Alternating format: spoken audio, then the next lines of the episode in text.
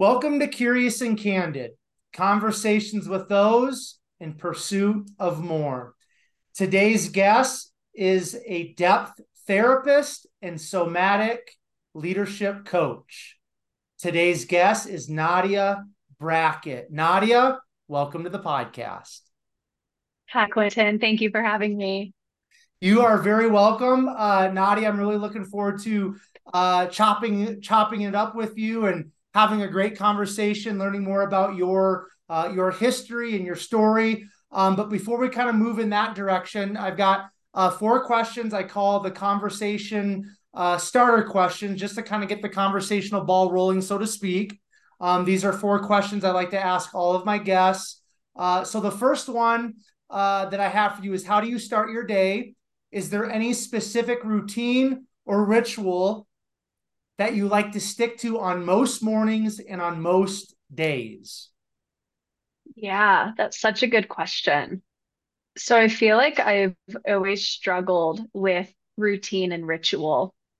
Well, I'll say I struggled with routine before I found out the beauty of ritual. Let's let's say that. Um, but over the last couple years, I have been ritualizing more. And so anything that I do in the morning that is routine, like just say, like in the morning, I drink lemon water, right? But there's something so magical about that lemon water that it's like not just routine, it is ritual, right? So I really cherish everything in the morning. Like when I wake up, it is how do I connect with myself? And so that can sometimes look like pulling a tarot card or pour, uh, pulling an oracle card or doing something to connect with myself. But I have always struggled with movement.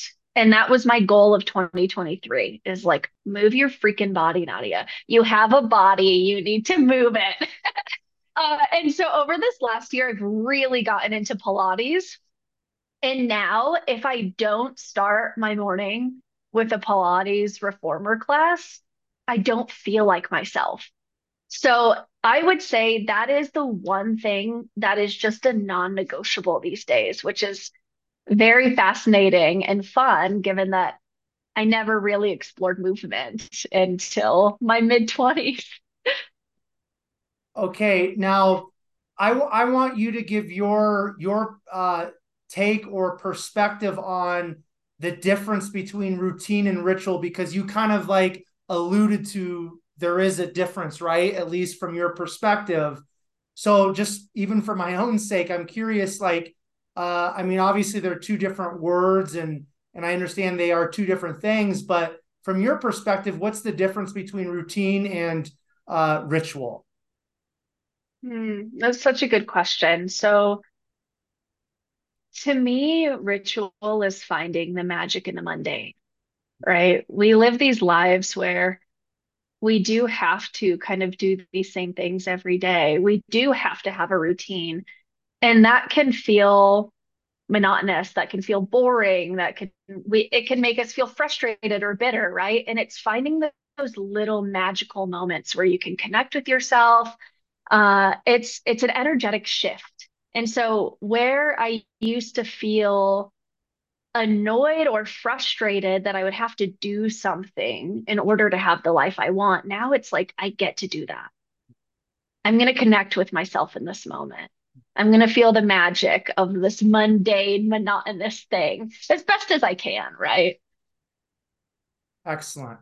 Okay. Um, one other thing I want to pull out of what you just kind of discussed uh, is, uh, you know, the the movement aspect of kind of what is you coined non-negotiable for you now uh, in the morning or at least uh, at some point in your day. So, uh, talk to me a little bit about why movement was a focus of yours in 2023, and uh, why do you feel like movement uh, now, uh, when you don't have that movement in your life, makes you not feel like yourself, as you mentioned? Mm, yeah. You know, I've been a therapist for four years and I have been an explorer of the psyche for so long, right? And it, and it's like as somebody who's a therapist and does all of this work talking with people and exploring the depths of the mind and the in the body and the soul in a different way it's like we're still sitting in a seat we're still you know focusing so much on this person that's right in front of us that as as much as we are body-based practitioners as therapists most of us or as though we try to be it's like we can forget that we have bodies mm-hmm. and there's so much energy in our bodies that get bottled up and especially as a therapist who is holding so much space for people every day i never realized how much i was holding until i started to move my body and it just felt like a pressure valve release. It was like, oh, I get to discharge all the energy that's not mine and come home to myself every day so that I am a really clear vessel. And, you know, we all have that monkey mind. We all have that anxiety brain. We all have a nervous system that is constantly doing things and scanning for threats. And it's like, if we can just connect with our bodies, it's like we get to really connect with our true essence. And it gives us this this grounding, this foundation, this balance to go into our days as our true selves, not just like completely bottled up. Mm. Or that's my perspective, at least. I know you're into movement. How do you feel about that? Uh, I mean, I I'm not going to get too much on my soapbox, but uh, when you were sharing uh, your perspective with that, Nadia, the thing that was kind of uh, popping up in my mind is that in order for us as human beings to to to to show up as the the best version of ourselves each and every day some sort of movement needs to be incorporated within each day because i'm a firm believer that movement is within our dna uh, i believe that we were made to move. Again movement is in our dna and if we are not moving our body in in in some way on a regular consistent basis we're we're missing out on a huge uh, you know, component of this human experience on Earth. So that's kind of like my quick yeah. little short version of. so. We're here. We're here for it. Right. Yeah. So, um, all right, love it. Now, uh, I would like to know, and and this may be this can be a difficult question for some people. So the next question is, what's your favorite book uh, and or podcast? Now, please do not feel like you have to limit uh, you know this question to just one book or one podcast. If you've got five favorite books or 10 favorite books you share them with us uh, what, however you want to take that. But i would like to know if you do listen to podcasts i would love to have a favorite book and a favorite podcast if you are a podcast uh, consumer. Mm-hmm. yeah. So i'm going to go with what my intuition is bringing up first with both of those questions. So, my favorite book is Women Who Run with the Wolves by, by Clarissa Pinkola Estes. Uh, I've read this book a multitude of times, and every single time that I read it, I learn something new. Uh, if you haven't read it and you identify as female, it's like a non negotiable. It's really about getting into the myth of the wild woman archetype that exists inside all of us. So that's my favorite book and favorite podcast. I really love Esther Perel's Where Should We Begin? Uh, this is a podcast where she has one time uh, couple sessions with couples. She's never met them before. They get on her podcast and they record it live, and it's real time couples therapy and it's helping them get beneath the surface and learn how to actually connect with one another. And the beautiful thing about this is that no matter who you are, what type of relationship you're in, or if you're in a relationship at all, you can connect with every single person on this podcast. And it really shines a light onto the nuances and complexities of what it means to be in relationship with someone. Okay, cool. Now, I want to ask you, Nadia, this uh, book that you you you uh, mentioned, uh, "Women Who Run with the Wolves." Now, uh, if obviously I'm a male, uh, and there's probably going to be some male listeners to the to, to our conversation today. Is this a book that you would also maybe recommend to males to read, just to maybe better understand uh, females or whatever the book is is is uh, you know sharing with with people? Yeah, absolutely. I mean, I think it's beneficial for everyone, right? Like I always tell women to also read the book called Iron John, which is kind of the masculine uh, counterpart to Women Who Run with the Wolves. That book is by Robert Bly, and it you know describes the um, the archetypal masculine, right? And so I think that we have a lot to learn from both sides. But I know that every woman that I've ever met that has read this book has pretty much said it is the book that speaks to their soul in the deepest way. So if anybody wants to understand the essence or the soul of a woman or anyone that identifies as female, I would recommend it. Okay, cool. Love it. Um, all right. What life lesson, Nadia, have you been taught uh, or you have learned in the past year? Hmm. Oh my gosh. What haven't I learned? That's such a good question. Maybe, it's been a year, my friend. Month, right? The last month or the last couple weeks? Yeah, it's that's a big one. That's a big one. Um the the first thing that comes to me is you know, we hear this saying all the time life is too short, life is too short, life is too short, in reference to life is too short not to follow your goals or follow your dreams or do what you want, right? But there's also this tension that I've leaned into this year, which is life is both too short and too long. Like it is too long to stay in situations that don't make us happy. It is too long to keep sacrificing our authenticity. It is too long not to follow our truth. And I really like this framework of it's both too short and too long because it helps us really paint the full picture of what it means to be human. It's like not following your authenticity every single day is exhausting and draining and takes so much time.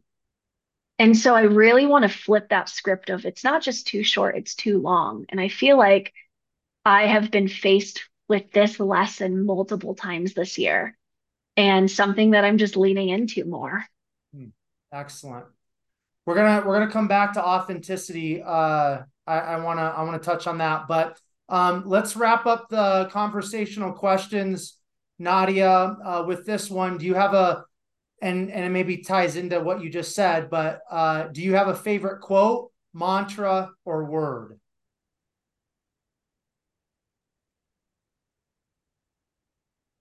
Yeah, I mean, authenticity is kind of like my greatest ethos.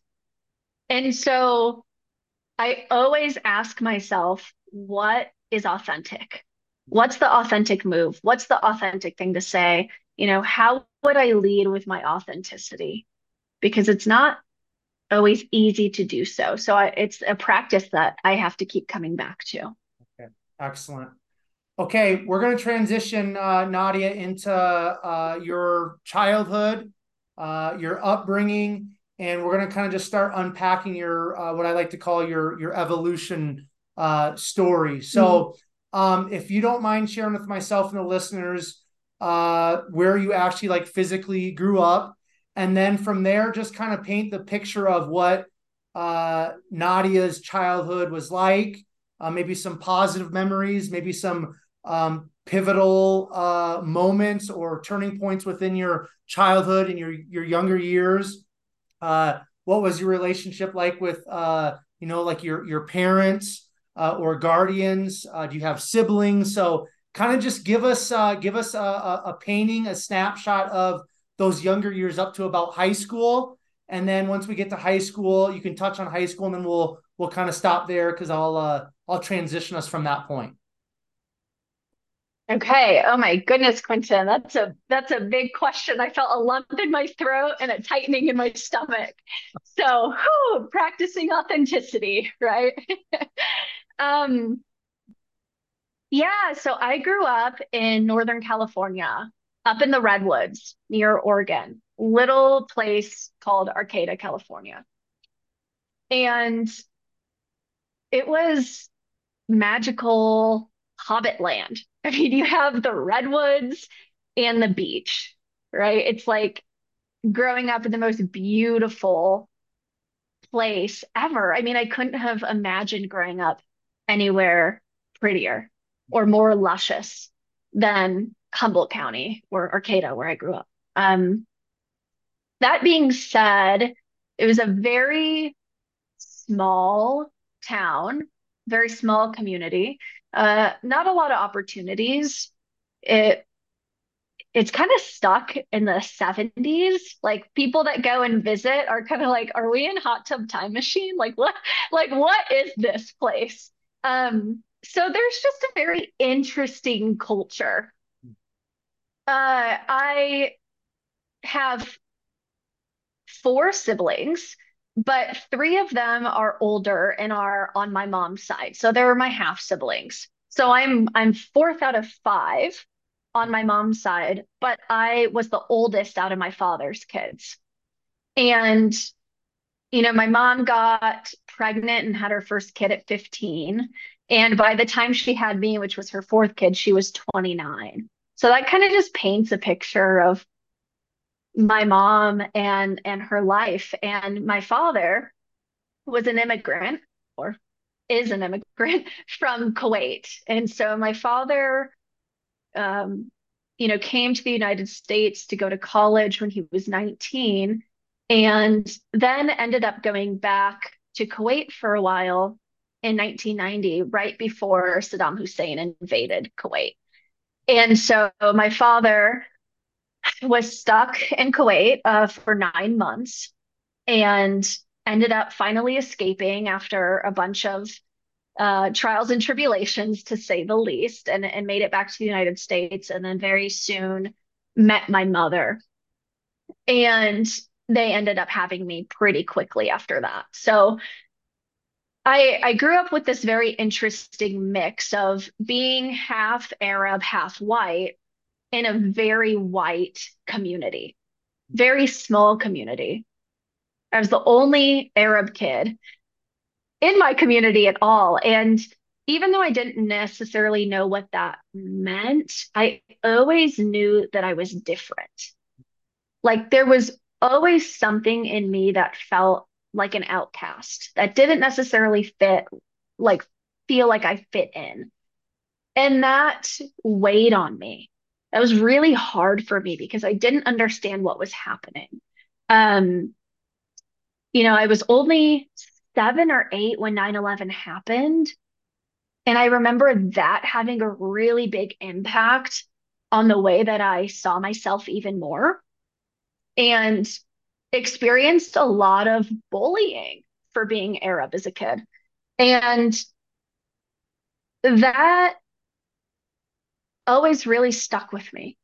That was really something that I would say was, I don't want to call it a trauma because I, I didn't feel alone and I didn't feel like it was the worst thing that ever happened to me. It didn't feel like that, but it always felt like this subtle pulse. Like there was always something around. Um, so I was I was kind of carrying that my my parents divorced when I was really young. You know, I think it was five. My younger sister was six months, maybe. And I I grew up base mostly with my mom. Um, my father was in between the Middle East and the United States, a lot kind of going back and forth. I always felt like he really struggled with his identity, right? The things that I felt as a kid of like, ooh, I'm I'm mixed race, and I'm half Arab, and I, I feel Arab, but not Arab enough. And I feel white, but not white enough, right? And it was like this tension that I was holding. You know, my father was literally an immigrant and, you know, left his home country to come to the United States. And I think that always weighed on him, as I can imagine it does with a lot of people that leave their homeland. So he was kind of in and out of the picture. I always loved my father so much, um, but he just wasn't really around when I was a kid. And I grew up with my mom and sometimes my older siblings, sometimes not. Like I didn't really know them that well because they were so much older than me. So I felt like I was the oldest child. And that was very interesting, right? Because I'm the middle out of my mom's, but the oldest out of my dad's. Um, so I always kind of like I kind of feel when there's the, like the memes about middle children and oldest children, I resonate more with the the oldest children memes. Um, so anyway, I I grew up in a home that was abusive like there was there was drugs and and there was abuse and in multi in a multitude of ways there was a lot of mental illness and it was very confusing for me as a child because as a child you're kind of helpless right you have no you have no agency no autonomy you're kind of just stuck uh, where where you are and a lot of the time we don't know anything beyond what we see, right? It it paints our reality. That was true for me, but what was more true for me was always knowing that there was something more. Like I always knew there was something in me. And to this day, you know, I'm I'm 29 currently. I still don't know how. I don't know what that was. Maybe this is my life's work, trying to figure it out, right? But I always knew there was something more. And that created a lot of tenacity for me. And so I was really into school. I was really into learning. Like I loved going to school so much because not only was I intellectual and I loved to read and I loved to write. I was writing poetry and short stories by the time I was seven or eight and got published for the first time when I was nine years old. I mean, I just like loved literature. And there was also this ability to kind of lose myself at school. Like I got to be a kid. I got to be immersed in my imagination. I got to read and write and play and I found solace at school. So the older I got, the more I got into doing everything that I could that was extracurricular. I think there was definitely some like perfectionism in there and some like gotta prove myself because I'm the oldest and that's kind of the weight in which I'm carrying as this member in my family. But I think there was also so much soul in it. it was like getting to be all of myself. So, you know, I was senior class president, I was president, or not president, I was editor of the student newspaper. I was in multiple clubs, you know, like I I won all the awards. And in all honesty, it came from authenticity. It wasn't coming from this place of like, I need to prove myself or else or I'm bad or wrong or not enough. It came from this place of I just am being who I am. And somehow that gets recognized. Um, and so as I got older, I just had an even deeper inclination to find what wasn't available to me in childhood. And that thing that I felt from a really young girl that knew there was something else that never faded. That that really only got stronger.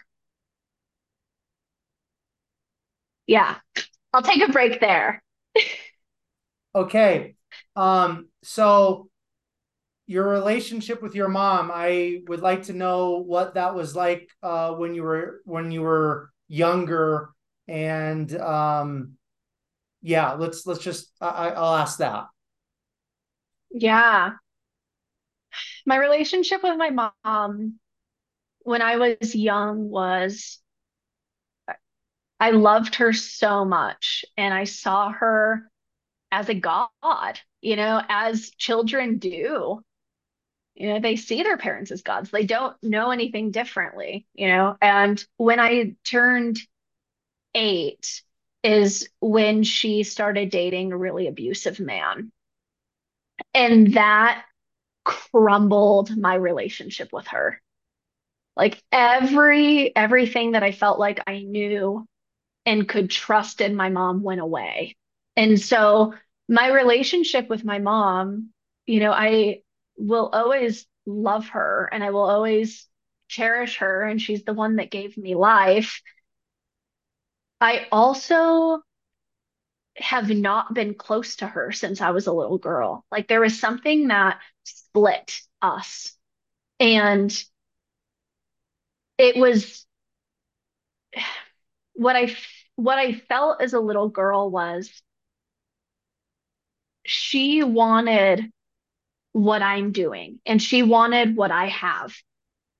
But she experienced so much trauma herself and, you know, became a teen mom. And that really gets in the way of somebody's growth. And so I I felt like even though my mom and I didn't have a good relationship or a close relationship, and that's still true today. I I do feel like, and we've never talked about this, but I I always felt like my mom could see my potential.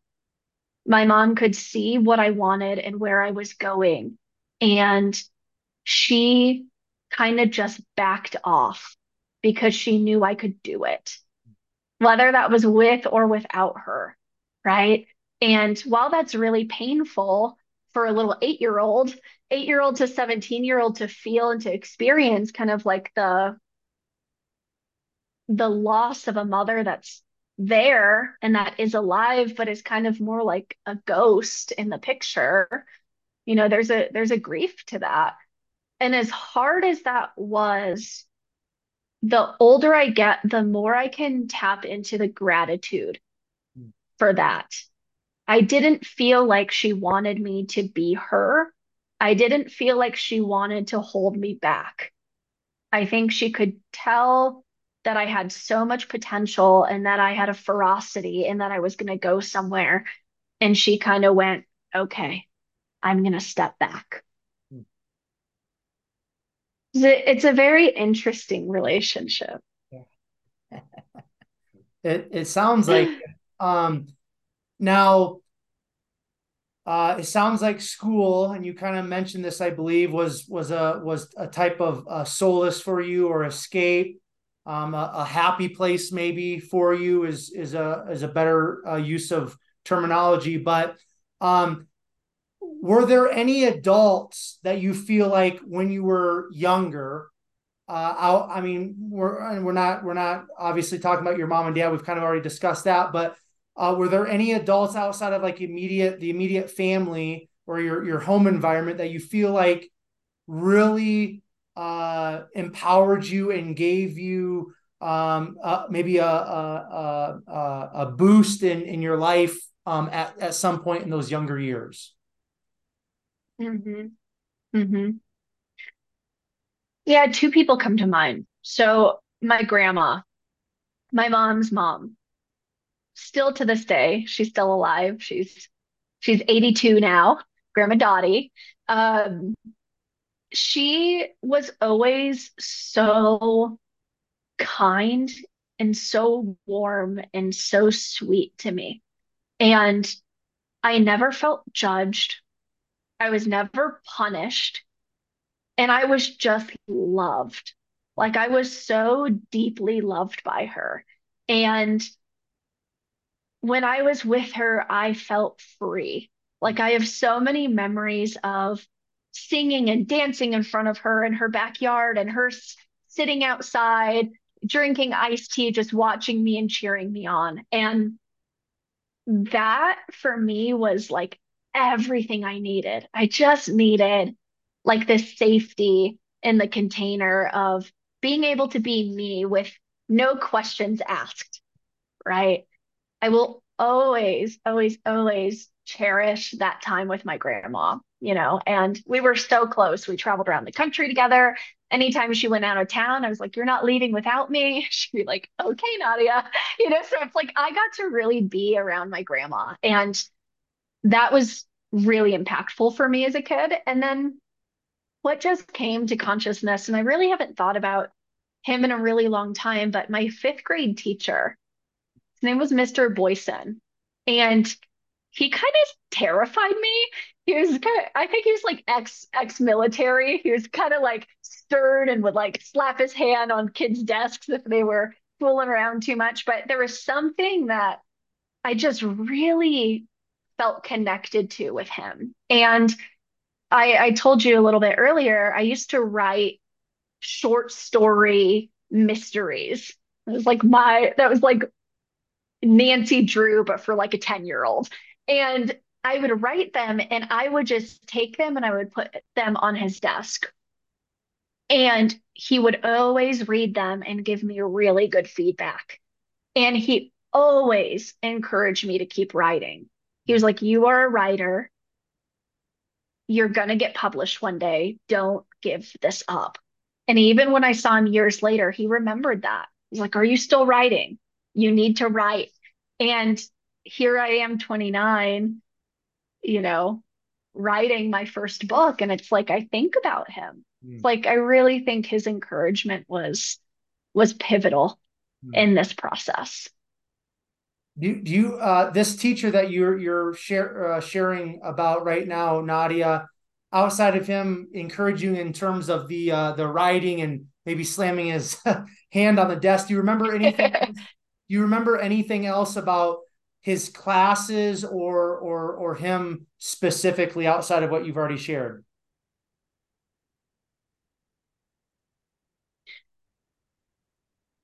I remember him crying when he talked about how much he loved his daughter. That's the first thing that comes to me. Mm. He was telling a story about his daughter and he was tearing up and I remember a couple kids kind of like snickering. You know, like, eh, Mr. Boyson's crying or tearing up, right? But I remember feeling so like broken open as a little 10 year old by that, like watching this older man share his love for his daughter and not being afraid to cry about it in the middle of teaching class and that will always stick with me. I mean, his class was great and we learned a lot, but it it was really his character that that inspired me. Hmm. Okay. It it I mean, it goes back to authenticity, right? Your your word and mm-hmm. what you strive for each day in your life. It sounds like he was uh, a human being that was just being himself and authentic, right? Mm-hmm. Mm-hmm. So, okay, now uh, you mentioned like being really uh, involved in uh, extracurricular activities and, and things like that. Now, did you uh, ever play any sports, or were you more focused on like the the writing and being a part of the newspaper and and uh, extracurriculars of of that nature? Yeah, I wish I was into sports, Quentin. This is like I haven't moved my body in so long. No, I played I played sports in middle school. Uh, I played basketball all three years and soccer all three years, and I love both sports. But when it came to high school and watching how incredible other students were, other kids were at these at these sports, I mean, I wasn't. I just wasn't. And when it got to the point the the the competitiveness of high school versus middle school i was like yeah i'm out. Like i'm good. I'm gone. It's not fun for me anymore. Um, and i much rather watch people who are actually good at this do it. Okay. so i really i really dabbled in art you know? I was i was really grateful to be a part of the art institute within my high school. So the really cool thing about the place where I'm from is that it's so small and the the amount of artists per capita is extremely high, like one of the highest, I think, in the country. And so we have a very artistic based community that really amplifies student artists. So at my high school, you could apply for this grant funded art institute where every single day after lunch, you have a block period of either art based art based English or art. And that could be visual art, photography, music, or drama. You got to choose. So I was a photographer for my first two years. And then I decided I wanted to learn how to paint. So I switched to visual art. And every day we got to just do art. And if we had English class, then every project that we turned in also had an art based component. Cool. And that is where I began to find my voice, my creativity, my artistry, right? Like, yeah, I was editor of the student newspaper and yeah, I was senior class president, but a lot of that is, you know, I'm writing articles about what I need to write articles about and student class president. It's like I have to take care of the the entire uh, senior class body, right? But being an artist and having that space in school to just do whatever I wanted, it's like that is where I felt like I fit in. That is where I finally felt like for the first time in my life, I had a place. Mm. You know, going back to like little kid Nadia growing up Arab post 9 11 in a very small white community, it's like I always felt like an outcast, like I said, right? It's like I never felt white enough. I never felt Arab enough. I didn't feel like I fit in anywhere. But when I was in the art institute and I was doing art every single day with all the other art kids, right? No matter what level, what walk of life, it's like we all came together and we were the misfits. And that is where I finally felt like, oh, I get to be me. Hmm. Like, this is who I am. I'm discovering who I am, and it's okay to just be. Yeah. And, I think it it taught me a lot. It cracked me open, and it showed me a new way of of being. Hmm. Beautiful. Um, now I've had quite a few uh, therapists uh, on uh, different podcasts that I've I've had over uh, the years, um, and a lot of the therapists that I've had on the podcast uh, had a therapist when they were, you know, a child or a teen in their younger years. so, what I'd like to know, excuse me, is uh, when was the first time that you experienced therapy, had a therapist, or that kind of came into your being in terms of like, hey, this is this is an option for me. This is a career path for me. Uh, would you would you touch on that, Nadia, please? Mm-hmm. Yeah, so I first started therapy when I was 15. And at that time, it didn't feel like a choice. It felt like I was being forced to do something that I didn't necessarily want to do. And nobody else in my family was going to therapy. And so I was like, why me? Like, why am I the only one? Let's look at what's happening here.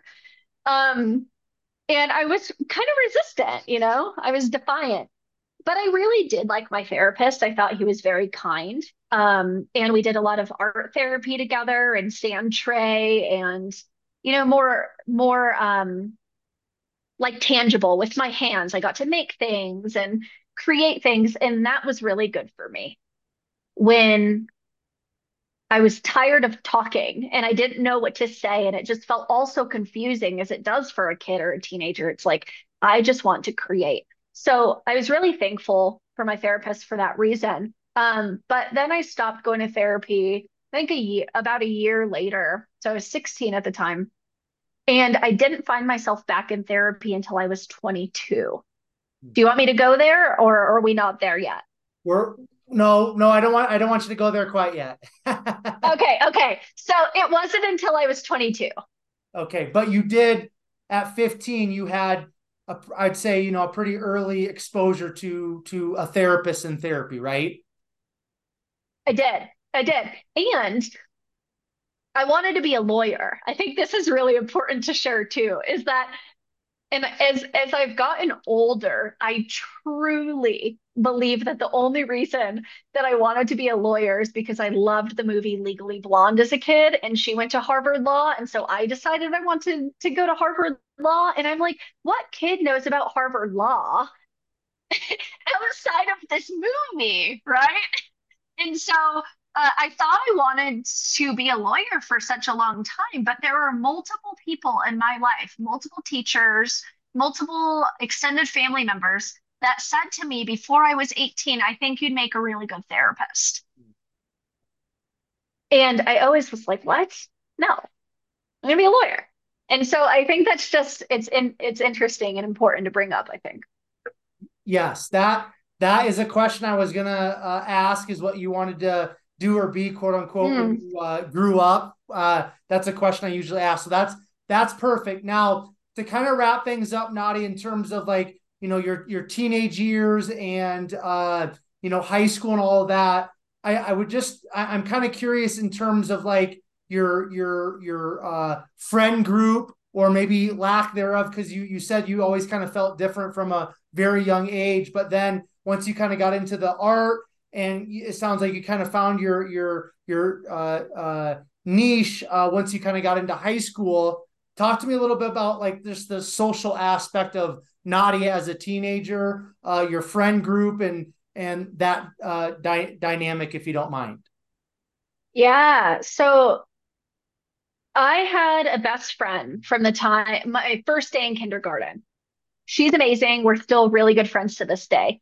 But in middle school and high school, you know, as kids do, we kind of went opposite ways and found different groups and and whatnot. But you know, I've had this friend for 25 years and that feels really special. So from kindergarten through like sixth grade, we were just, I mean, we stayed together every night. It's like we lived together. She was like my sister.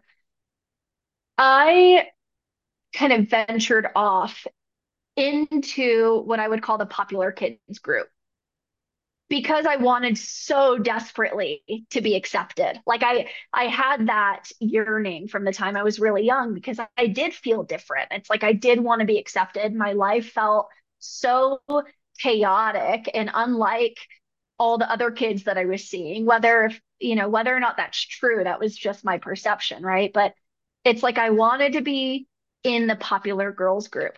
But I was very much the one in the group that they didn't like or the one in the group that they made fun of. And there was a very pivotal experience where I think I was 12. I think this was seventh grade.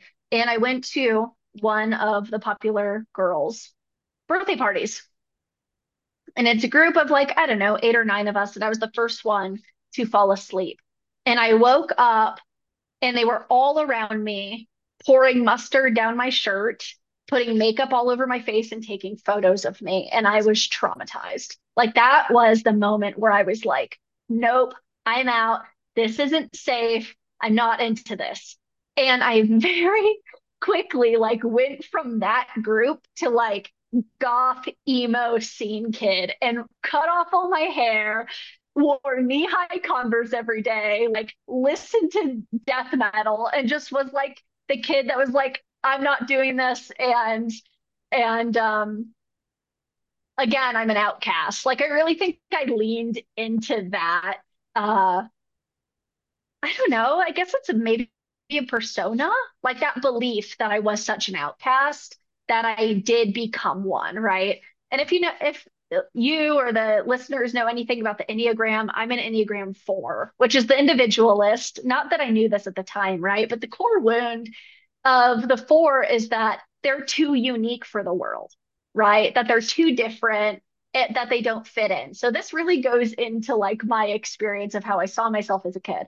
And what what fours do often is then make themselves too unique hmm. and separate themselves from the rest of the world. So anyway, I was scene kid. It was awesome. But then, you know, when I was about 17 is when I began to experience a softening around that. And being able to be around all the the art kids and the journalism kids and the and the kids that really cared about something It's like we all had a mission. We all cared. There was a depth.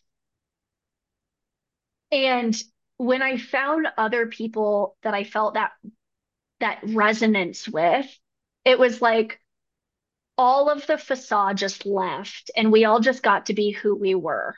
And so my friends, I mean, they were all artists, they were all journalism kids, and we were all so different, but we could all just relate in our authenticity. Like we all cared about the same thing.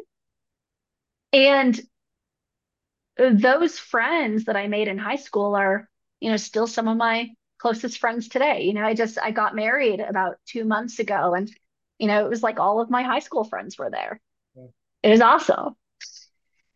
That is awesome. Uh, one one other quick question that popped up in my mind before we transitioned to post high school. Uh, when you were growing up, uh, did you have any exposure to uh, any any uh, you know uh, religion or any type of uh, spiritual uh, spirituality or anything of that nature? And at that age, when when and if you were exposed to that type of stuff, what were your thoughts? Oh my gosh. well, great question, Quentin. Um, so you know, my father it is has been traditionally Muslim, right? Coming from Kuwait. And my mom's side of the family is very devout Christian. Like my mom's name is Charity and my are Faith and Hope. So if that like paints any picture um to the side of the family that I grew up in, it's like I grew up with like evangelical you know, white Christians. And I was this like little Arab kid that looked just like her father and questioned everything. It was like, what? Um, and I grew up going to church. My grandma would pick me and my sister up every Sunday, take us to church, take us to lunch, and drop us back off. But I always felt like I had no idea what was happening. I was like faking it the entire time. Like nothing made sense to me. And I remember having these thoughts of like, I do this for my grandma because my grandma has been so kind and so loving and so understanding. Like, I am going to be the quote unquote good girl and go through church every Sunday and fake it till I make it. Um, but my thoughts were always like, yeah, this doesn't quite land, uh, but I don't know why. And my father, who's Muslim, always, always told me from the time I was a little girl, you can believe anything you want to believe and don't let anybody influence you. So I really have always respected my father for that reason. He always instilled autonomy and freedom of thought in me. Um, and so he, I never learned anything about Islam from him because he just he didn't have that agenda. He wasn't trying to push that on me. Hmm.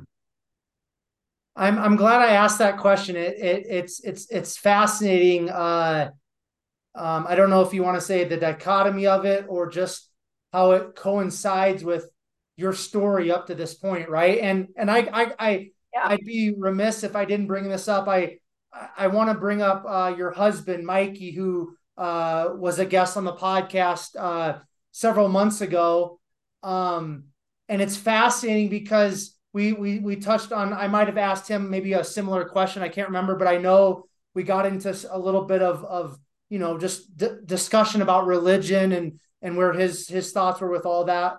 Uh, you know, at this point in his life, and from my remembrance, uh, he he grew up, you know, being influenced heavily uh, in terms of Christianity and went to youth group. I remember uh, he, him saying so. Yeah. Um, it's it's just so inter like life is so interesting uh, and and uh, it's so fascinating that I had had the opportunity to have Mikey on, uh, and now I, I, get to have you his his his wife on, his partner on, and and just some some similarities already in in your guys's uh, lives, and then we're gonna yeah. get how you guys yeah. But I just I just wanted to touch on that because it's just fascinating to me, right? Like just life. Um, you know, I don't really use the terminology that you use in terms of like uh uh, you know, the the word like magical or anything, but like sure. we're just open to what life has to give us and and and teach us and present to us. Like um again i'm not going to use the word magical but there's just there's so much beauty within life right? Yeah yeah. I mean it's it can be synchronistic. It can be serendipitous. It can be it can be whatever you want it to be right but there there is something bigger, you know, and I don't even mean that it's like God or or some force, but it's like we are just we are one body, one human having this experience that is so much bigger than us. And if we can, yeah, if we can just get out of that like egoic mind for a moment, there's a lot of um a lot out there that could maybe find its way to us. Mm. Yeah. Okay, so you wanted to be a you wanted to go to Harvard uh, Law and become a lawyer. Uh, now, once you once once you graduated from high school, uh, Nadia, uh, w- where did life take you? How did how did life unfold for you post high school? Yeah, so I ended up going to UC Santa Cruz for a hot minute. And at that time, when I was 17, it kind of switched from wanting to be a lawyer to wanting to be a scientist, even though I was terrible in biology and in chemistry and in AP environmental studies, like the worst. And I just kept doing it because I felt like that's what everybody at my school was into. Um, and that's what made you quote unquote cooler or smarter. And so, like, there was that part of me that, again, this is a ubiquitous theme in my life uh, was you know trying to fit in. So anyway, I went to UC Santa Cruz uh, with um, a major in, gosh, like biomechanical engineering or something, something that is so far away from like who I am or what I'm into, but just paints a really good picture of like you know the the image I wanted or how much I was trying to fit in really. So anyway, I ended up in UC Santa Cruz and it was too much for me. The the city itself was too big, the school was too big. I wasn't studying what I wanted to. Nothing about it felt authentic. It was like every everything in me didn't want to be there, but I felt like I needed to be. And coinciding with that, I also developed two autoimmune illnesses. So I I got diagnosed with celiac in 2012 um, and had a bunch of stomach ulcers at the time. Very, very much related to trauma. And at the time, did not know that. Um, but when I found myself really sick and I felt really alone, I, I ended up moving back home to my small town and transferred to the local university. So I went to Humboldt State. And there was a new major, which was criminology and justice studies.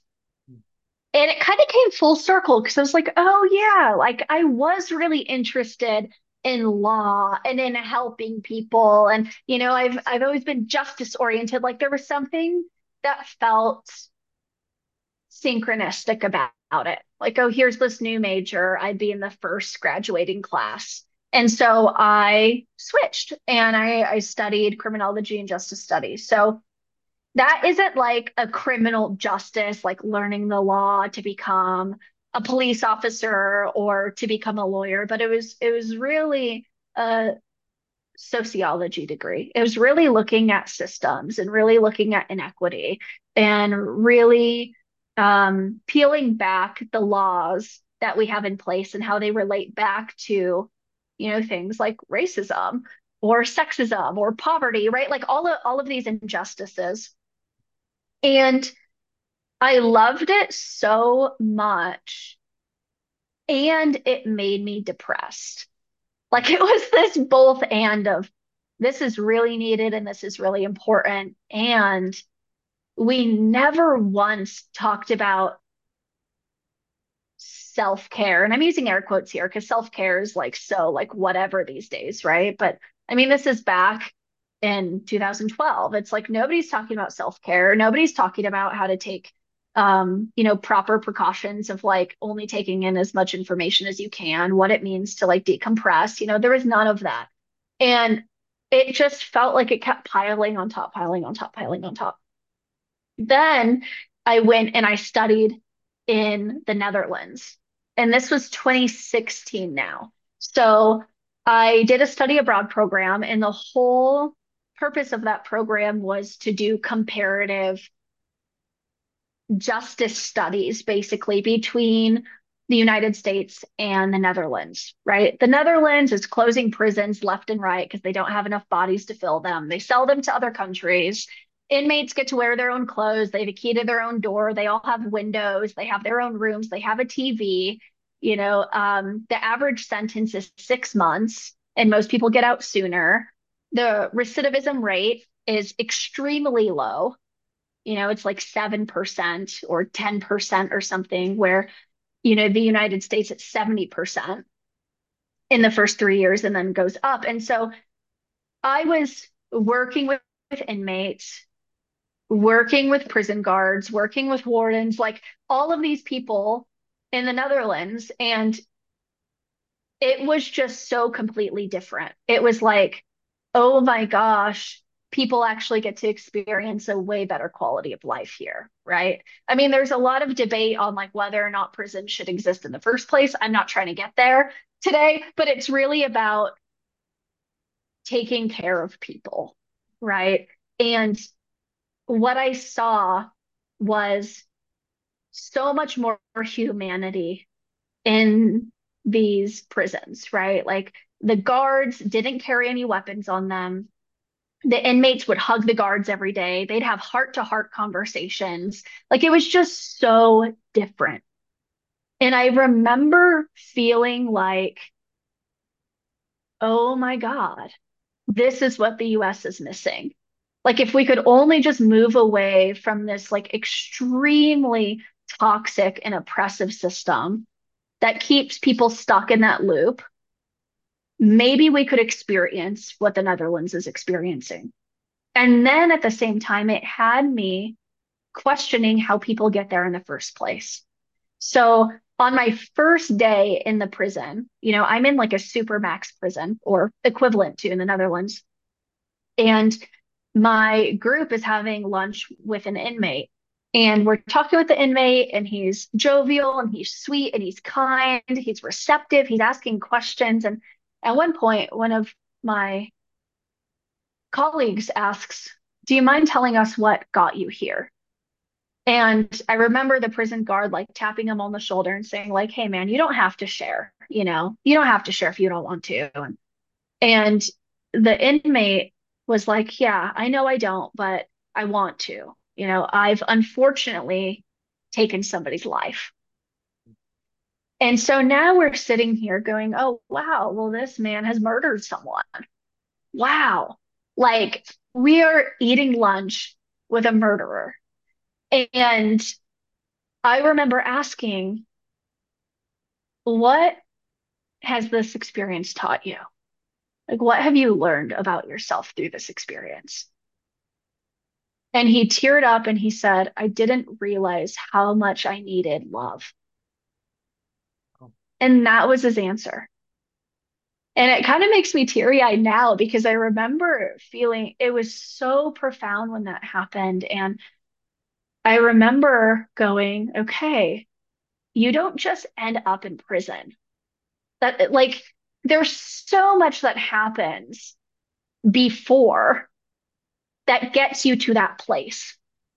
Coming from a family where, you know, there was incarceration, and there was drug use and there was a lot of abuse and a lot of trauma you know and even siblings that have been in the system. It's like how did i get here? Like how did i escape all of this?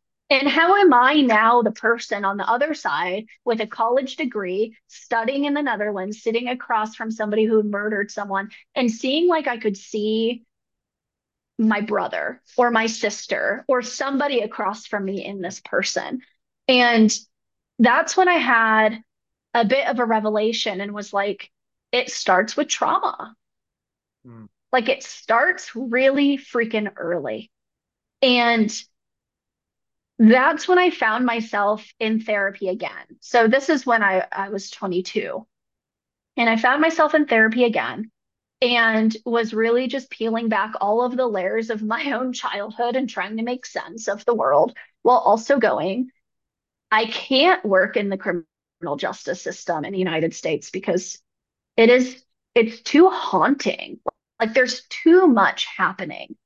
And I didn't feel like I could actually make a difference. And so it led me, like through my own therapeutic journey, peeling back with my therapist. Well, how can I actually make a difference? What actually feels good to me?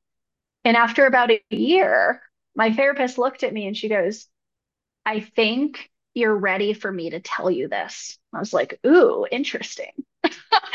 what are you going to tell me? You know, because I, I thought that I was going to go back to school to study psychology, but I wasn't thinking a clinical track. I wasn't thinking I was going to become a therapist. I thought it was going to be research based. And she's like, you keep talking about studying psychology, but only wanting to study psychology if it has the depth and the soul that you're looking for.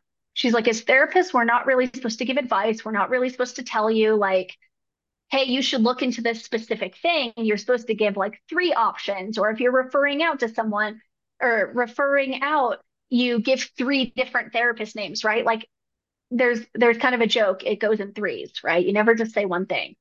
But she was saying, I think you would be a perfect fit for the school that I went to. And it's called Pacifica Graduate Institute.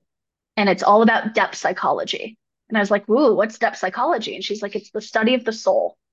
It's the study of the unconscious." And I think that this is what you're looking for. And so I went home that day and I looked up Pacifica Graduate Institute. And the moment I did, I just felt like full body chills. And it was like, oh my God, this is where I have to go. This is it.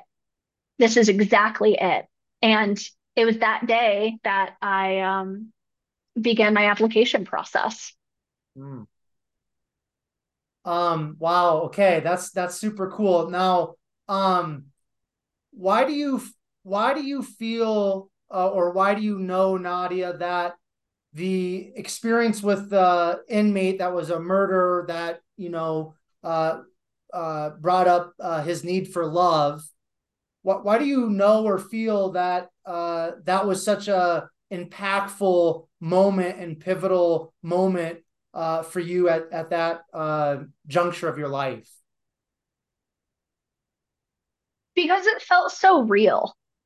You know, it, it felt like one of my biggest quarrels with the university is like you learn all of this stuff from a very intellectual mindset, right? You read statistics, you read theory, you this, you that. And it's like I'm sitting in front of somebody who murdered somebody and when I asked him what the lesson was, he said, I didn't realize how much I needed love. Like, how human is that? Right. And that's not to like justify him taking somebody's life. Like, that's awful. Right. That's terrible. But it's like, you don't just end up a murderer. That just doesn't happen. You know, it's not like I'm going to go out and murder someone today. You know, I mean, maybe there's like few and far between if we're talking about like psychopath here, but we're not. We're talking about this person that experienced a lot of trauma in his life. And it really just showed me how fragile we are as humans. Like we're both resilient and fragile. And depending on the environment, depending on, you know, the dis- different systems at play, it really um, toggles us to one side or the other. And this person was fragile you know i and i have felt like i have been more resilient i didn't really feel like i had a choice but there was something in me right like from the time as a little girl that was like there's something else. There's something different right? And i kept following that north star so to speak. But a lot of people don't even know which way the north star is and they're just doing their freaking best and they have no idea what direction they're walking in. And as i really looked at my own family in my like my own uh constellation of my life it's like oh yeah i could see how you ended up there. I get that you know it is pure trauma and pure survival um and that moment really changed everything for me because I was so like depressed and uninspired thinking about coming back to the United States and working in the systems, right? I worked in reentry, like I helped people who were formerly incarcerated get back into society. But, you know, in the United States, it's like you don't have enough money for a job or for an apartment. Nobody's going to give you a job, right? You just end up back where you are. And in the Netherlands, it's very different. They sit you down, they have a whole um, team that works with you of like, okay, here's how we're going to get you out. And we're going to find you a job outside of the prison. And if you show up well every day, we'll drive you to your job and pick you up after so that by the time you get out you still you have a stable job right? Like that's the difference that we're talking about here. And so as somebody who had just graduated was traveling abroad felt like a huge surge of inspiration in the Netherlands and thinking about coming back it's like I can't do this forever. How do I get to the root? Like this system didn't just create itself. What's at the root? And the root is trauma and so that's when I was like, okay, we need to focus more micro. Like I need, I can help people on a micro level. Um, and that's what led me to go back to school. So I kind of pendulated from one side to the other. It was like huge macro. And then I was like, fuck this. This is awful. This is terrible. This is heart wrenching. now I'm going to go focus on the individual. mm-hmm.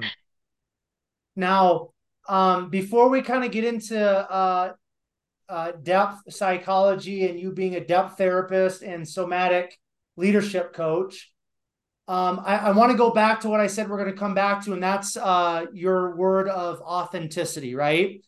So you have painted this picture for us, Nadia, of this this uh, young girl and this young woman who this is my terminology, but I just I I I, I feel like you were uh, on a search, right? You were searching for yourself. You were searching for purpose. You were searching for identity. You were trying to fit in. Uh, you always felt different, all these things, right? That's kind of the, the picture that I uh, see that you've painted for us up to this point.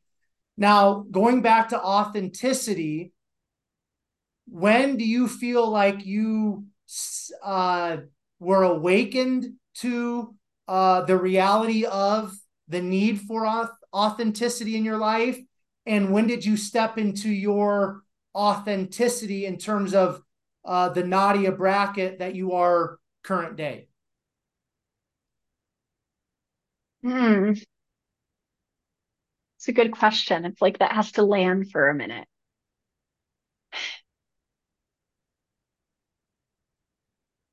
So I think that people become therapists to not only help other people, but to make sense of their own lives, right? It's like you don't just become a therapist because that sounds like a fun job. it's like there's there's a lot that goes into that decision. Um, and I, I think going to grad school was really big and really pivotal for me. You know, I, I always say that Pacifica, the school I went to, was like spiritual boot camp it you know it's like it broke you down. It broke your defenses down and rebuilt you from from the bottom up with your authenticity with your soul. And so i would say that my authenticity really i found my authenticity when i right before i met mikey right before i met my husband so this is two plus years ago now. And, you know, there was something always brewing in me. And I always did find my authenticity, right? Like I got out of my home. I made it through school. I didn't end up going into the criminal justice field. You know, like I was following my soul, but it was it was dampened and there was a lot getting in the way of me being able to just listen to it and hear it on a everyday level, right? Going to Pacifica was a really big authentic move for me, right? Pacifica was like extremely expensive. You know, I could have gone to any other program for like a third of the price, but was like, no, this is it, right? And it was a difficult school. I mean, the first paper that we wrote, one of the first papers we wrote was about our cohorts. We had about 25 people in our cohort, and our first paper was choose two people that you project on and talk about why. One that you project on in a negative way, and one that you project on in a positive way. And I was like, oh, they mean business. Like we are not just doing theory, like we are doing the deep work right now. So that was two and a half years straight, right? We didn't get breaks. So it was like three years moved into two and a half. And by the time that I was about to end, I got out of a relationship that wasn't serving me and a relationship I was really trying to make work but it wasn't authentic and it just wasn't working. And and finally I felt like I knew the answer and that my soul was pushing for the breakup, but I didn't know how to do it. I wasn't I like I felt so terrified, but I finally went up to my partner at the time and I was like, "Hey, are you trying to meet me? Are you trying to grow? Like, are we on the same page? Are we doing this? And he said, no. And in that moment, I felt like both the pain and the relief, right? I felt the like, oh my gosh, this is sad and thank you so much, right? And that was a really big moment of stepping into my authenticity because it's like sometimes the authenticity brings pain, mm-hmm. right? But there's a difference to me between pain and suffering, right? Like clean pain versus dirty pain. It's like as humans, we have to feel the clean pain. Pain is inevitable. We are asked to feel it, right? That is okay. That's normal. That's human. But it's it's everything that we do to avoid feeling that pain that becomes the the dirty pain. That becomes the suffering that we don't necessarily need to endure but it feels too scary to feel this clean pain. And I had experienced a lot of that dirty pain in my life, or, you know, creating inadvertently creating more suffering in my life by not following my truth. And in this moment where I just like, I I felt like I knew what the answer was, and I braved the unknown, uh, un, the unknown and the scary anyway. And and he said no, and I said okay, thanks. okay, great that was a moment that I felt my authenticity kick in. Like it felt like it came forward more and was like, okay, this is what it feels like to choose what's actually true versus choosing what feels safe. Hmm. And when that happened, you know, less than three years ago, that was about three years ago, I think now, when that happened, that's that's when something really changed for me. And and so you you brought up Mikey, so why don't you because I wanted to, I wanted to uh bring your husband up at some point because he just one of the one, one of the best conversations I've ever had on uh, any podcast, and I've been doing this for over five years. Like just just a, a cool, uh, chill, deep human being.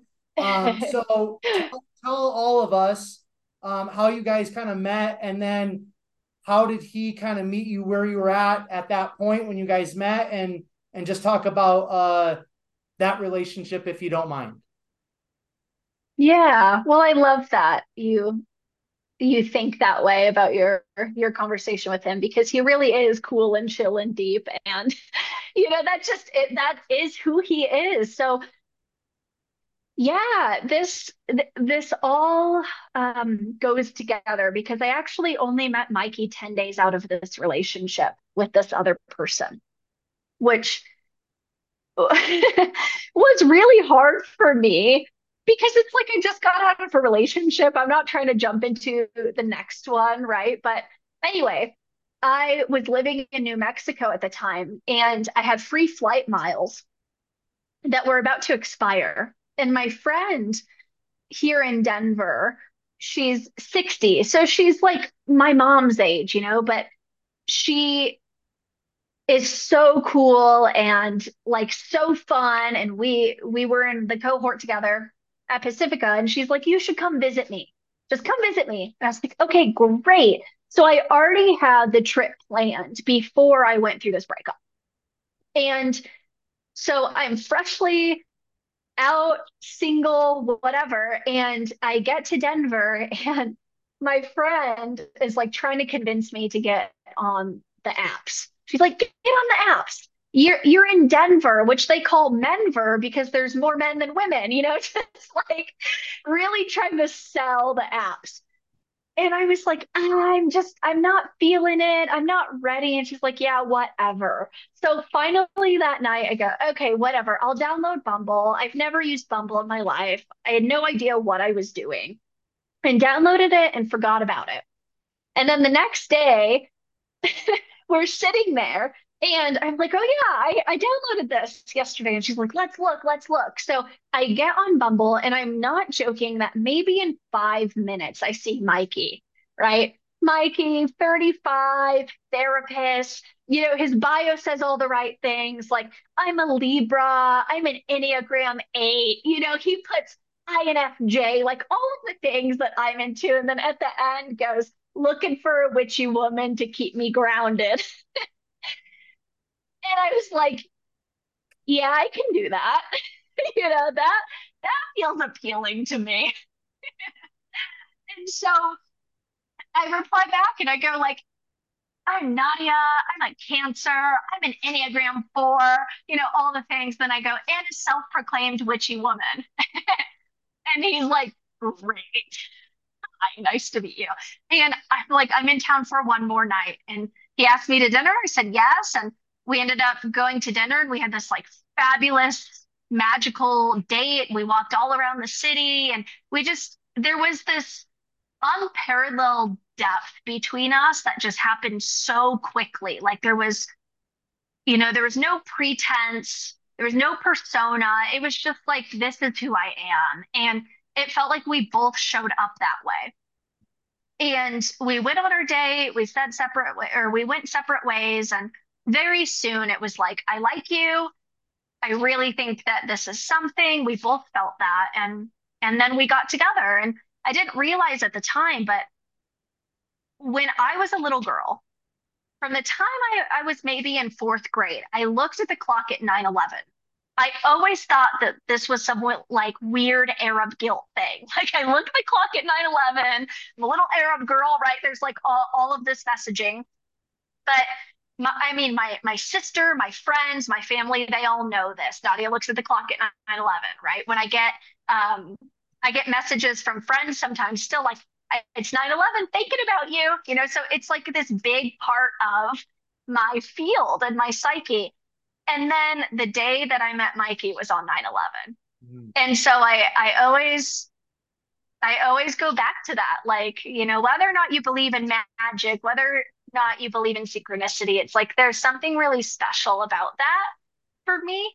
Um, and yeah, Mikey and I met on 9 11, and here we are over two years later, married, and it's amazing. Hmm. So uh, we're going to start wrapping it up, but uh, just uh, a question about you know uh, your relationship with Mikey. Um, so this this it sounds like when you guys uh you know first met each other and then began a relationship together it it it, it pretty closely coincided with you really stepping into uh who you currently are and and stepping into that uh empowering authenticity and all of that so my question is then how has this connection and relationship with mikey um, empowered you even more into uh, who you are right now, uh, empowering you into your authenticity and just catapulting you forward in terms of your life pursuits? Yeah, yeah, such a great question. You know, Mikey is truly an incredible man, like truly. And from day one, he always encouraged me to be myself. Like I remember there was a day in which we were talking on the phone and I had felt like I had taken up too much space and I was kind of getting a little insecure about it. And I just said, I'm sorry.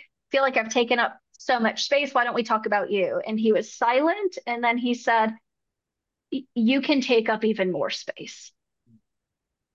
And I put that story in our vows because that was when I knew I wanted to marry him. Like that was the moment where I was like, wow, this this man's serious. Like he's not messing around. And just from the the very beginning, Mikey has been such a rock for me.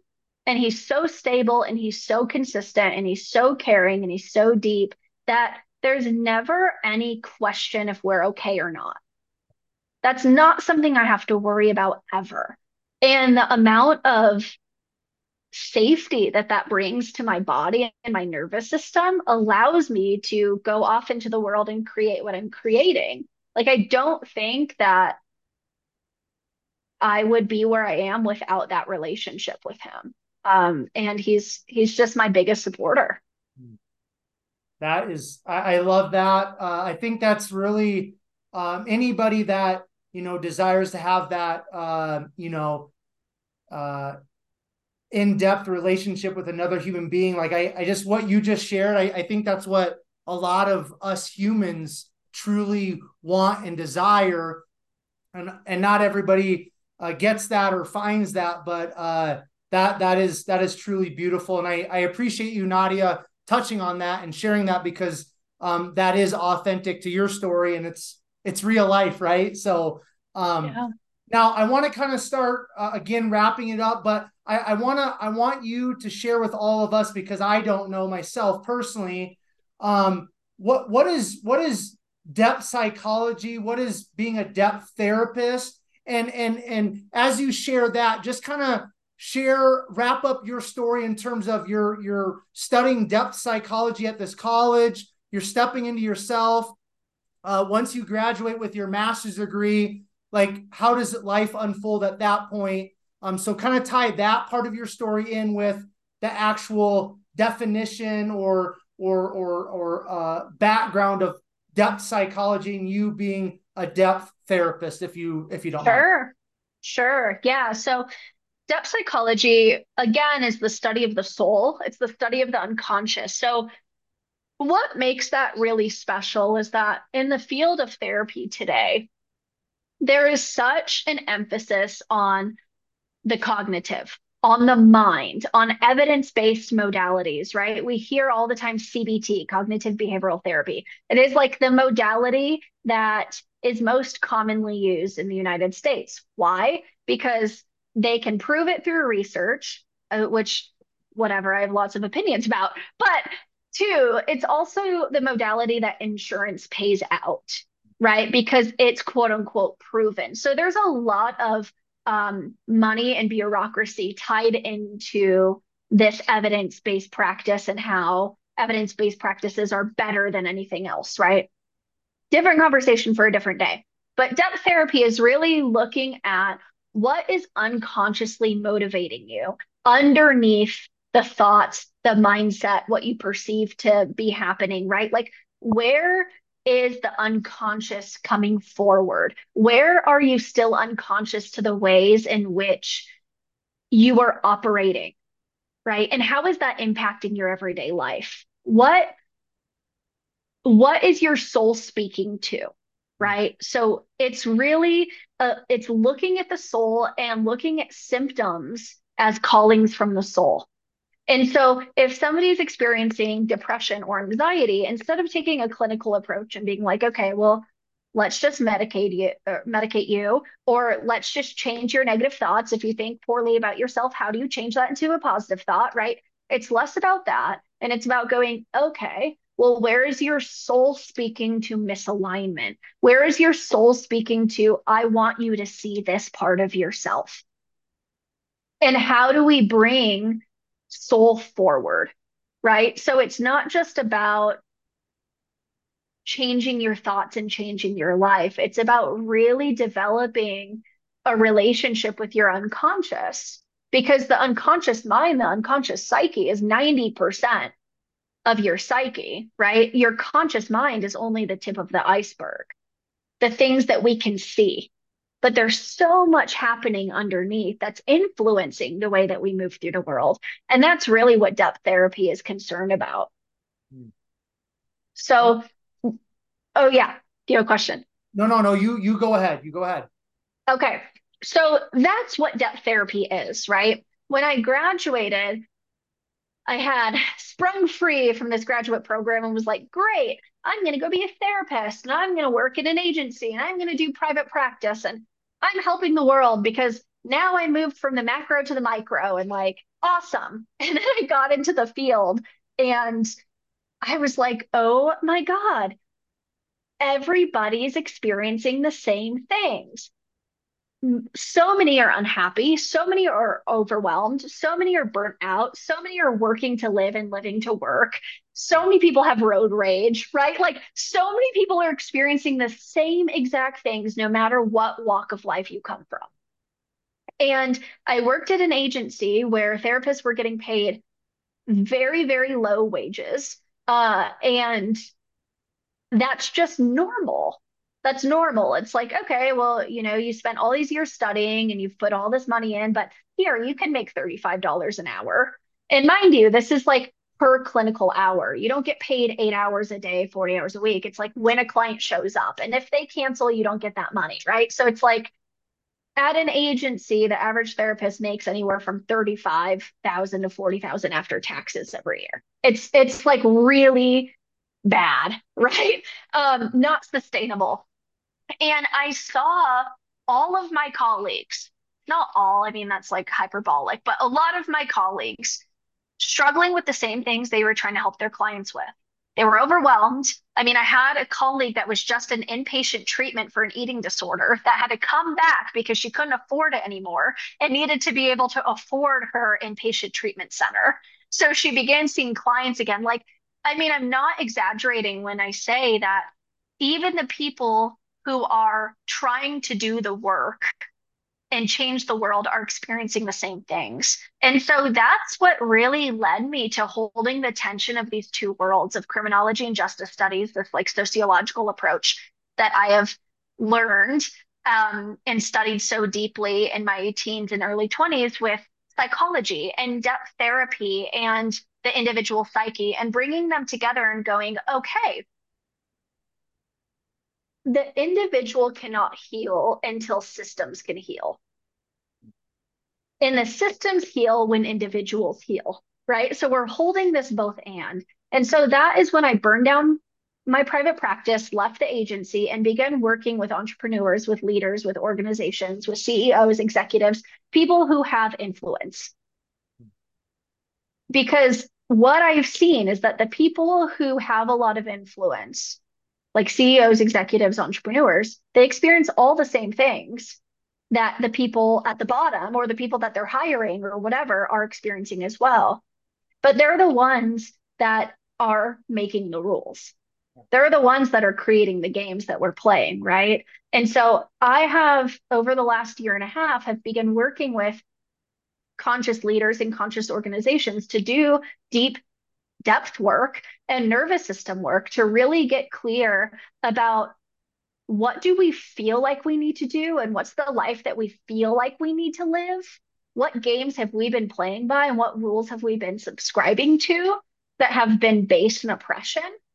And where can we heal and come back to our authenticity and lead from a place of ease of soul of service of community? And how do we use our influence for good? And so I've worked with a lot of CEOs and entrepreneurs and organizations over the last year and a half that have really changed the way that they've run business or the way that they've operated from the inside out. And it's having big, big trickle down effects into the entire systems that they have influence over. So that's really my niche and, and what I do and, and how I came to do that through um, the last 10 years of study. Okay, now, um, in terms of breaking, like closing down your private practice and then starting to work with the CEOs and, and the uh, businesses and and and and what you just mentioned. Can you kind of give us the practicals and the nuts and bolts of how do you go from like, okay, I'm shutting the doors on this, and I'm going to step into the, this open door over here, uh, because that can be a, a scary place, right? Like when you just say, I'm I'm I'm setting this aside and whatever security is there, and I'm going to step into this. Uh, yeah, it's it's unknown, but this is the direction I'm going to go. That that that can be a really tough place for a lot of people. So how did you, practically speaking, do that, Nadia? um, I don't know if I did it practically, my friend. I don't know if if that was something that was practical for me. You know, I I have felt like I mean, my entire life I grew up in really deep poverty, like living in Section 8 housing, eating food from food banks, right? Like that level of poverty. So it's like I haven't, you know, up until a couple years ago, I had no money, right? When I moved to Denver from New Mexico, I think I had $200 to my name, right? And it really was that thing that I've had since I was a little girl that was like, I know there's something different. I know there's something different. Even if I risk everything I have, there's something different. And so I really just followed that. I don't think it was practical now that I think about it. Um, but you know, I am a therapist and I had a full caseload of clients. So I wasn't just like, okay, bye, I'm doing this thing now. It was like very intentional closing out, you know, um, referring clients who didn't need didn't necessarily need me anymore, right? And kept the ones that did until they were ready to to move, uh, to move on. And so it was, I would say it was more just this gut and intuitive feeling of like, yep, I have to do this and I don't care what it takes, which is, I don't think practical. I don't know if I'm that much of a practical person.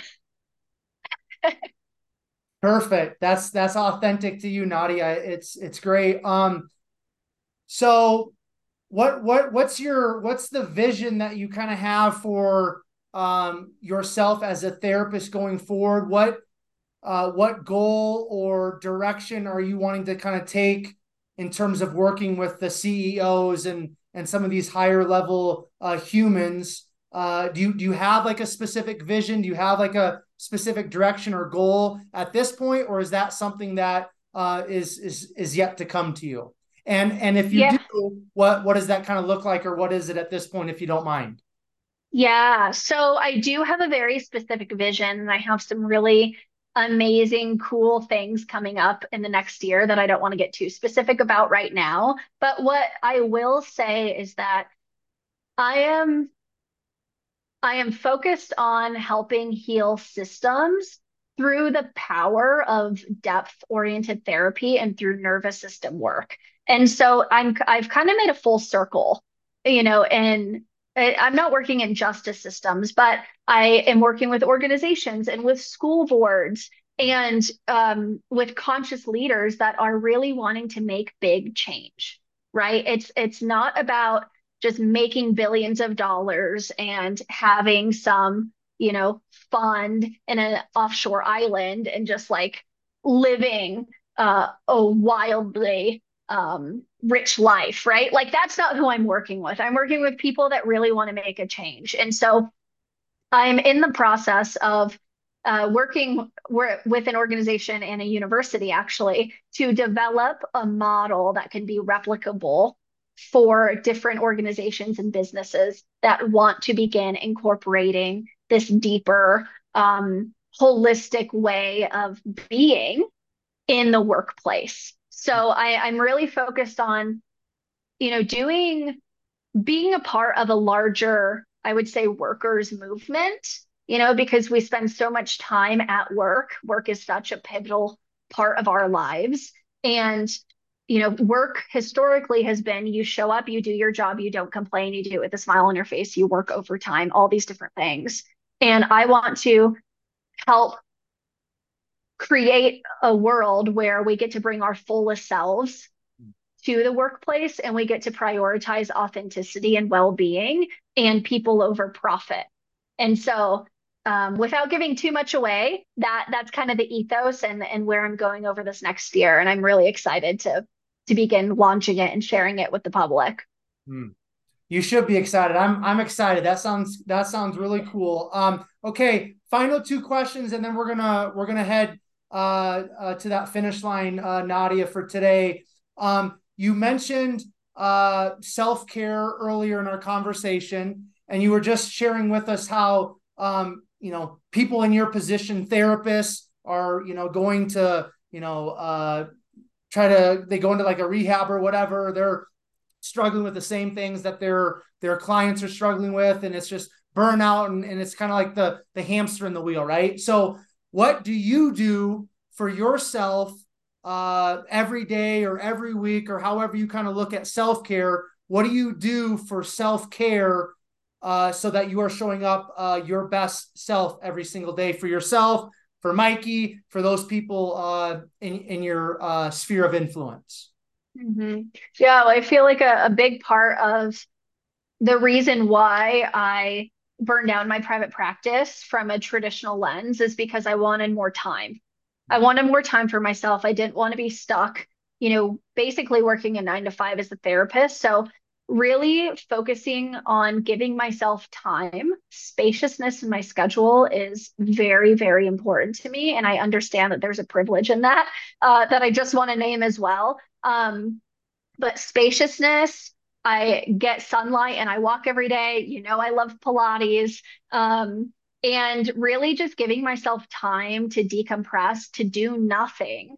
And, you know, to be with my husband, to be with our dogs, to go out into nature. Like I live a pretty quote unquote normal life uh, in that sense, but having time to just be with myself every day. Hmm. Okay. Um, sometimes I ask this question, sometimes I don't, kind of in closing, but I think it's very fitting uh, in terms of who you are and the conversation we've had today. So, uh, the last question I'm going to ask you, Nadia, is what sets your soul on fire? Mm. Watching people be themselves. Like, no matter how weird it is or how unique it is, or like, you know, I just love that. Like, when you're out in public and there's a band playing and there's like usually that like old person that's out there just dancing their hearts out and they don't care who's watching like that lights my soul on fire. Like that that to me is like the most authentic thing in the world. So watching people be themselves. All right uh, very fitting. Uh, great way to end it. Um, first of all, Nadia, I just want to say thank you so much for coming on the podcast uh, and and sharing your story and uh, just kind of uh, you know sharing your wisdom and life experiences with us. I, I really appreciate it. It was an awesome conversation. Before I do a quick outro and uh, we wrap up our conversation today, I just kind of want to give you the opportunity uh, and the platform to share any final thoughts, any final words that you would have for for us? I feel like we had a very uh, in-depth, thorough conversation, but maybe there's something that you just feel like you want to share with all of us in closing. So I want you to do that. And then if somebody listening to this um, wants to connect with you, your stories resonated with them in some way, and they want to reach out, or if they just kind of want to follow along your story and your journey, um, where can people find out more about you? Where can people connect with you? Um, I'd I'd love to have you kind of give us that information as well. So platform's yours. Then I'll do a quick outro and then we'll we'll wrap it up. So uh, whatever you'd like to share in closing, Nadia. Perfect. Well, I just want to say thank you to you, Quentin. You know, I, have done a lot of podcasts in my day, and and I would say this is the one that has asked me the most vulnerable and personal questions. And you know, as I as I reflect on it, it's like this is probably the most that anybody will ever hear about me on a podcast. So that feels a little bit scary and intimidating. And also, thank you for creating this and, and having me on here. And for anybody who's listening that wants to connect with me, or if you're interested in one on one work or organizational work, you can find me at nadiaraebrackett.com or on Instagram at nadiaraebrackett. And yeah, I would love to talk with you. Okay, cool. Uh, you're you're welcome. you said thank you, so I just want to say um, you're welcome. And again, thank you so much, Nadia.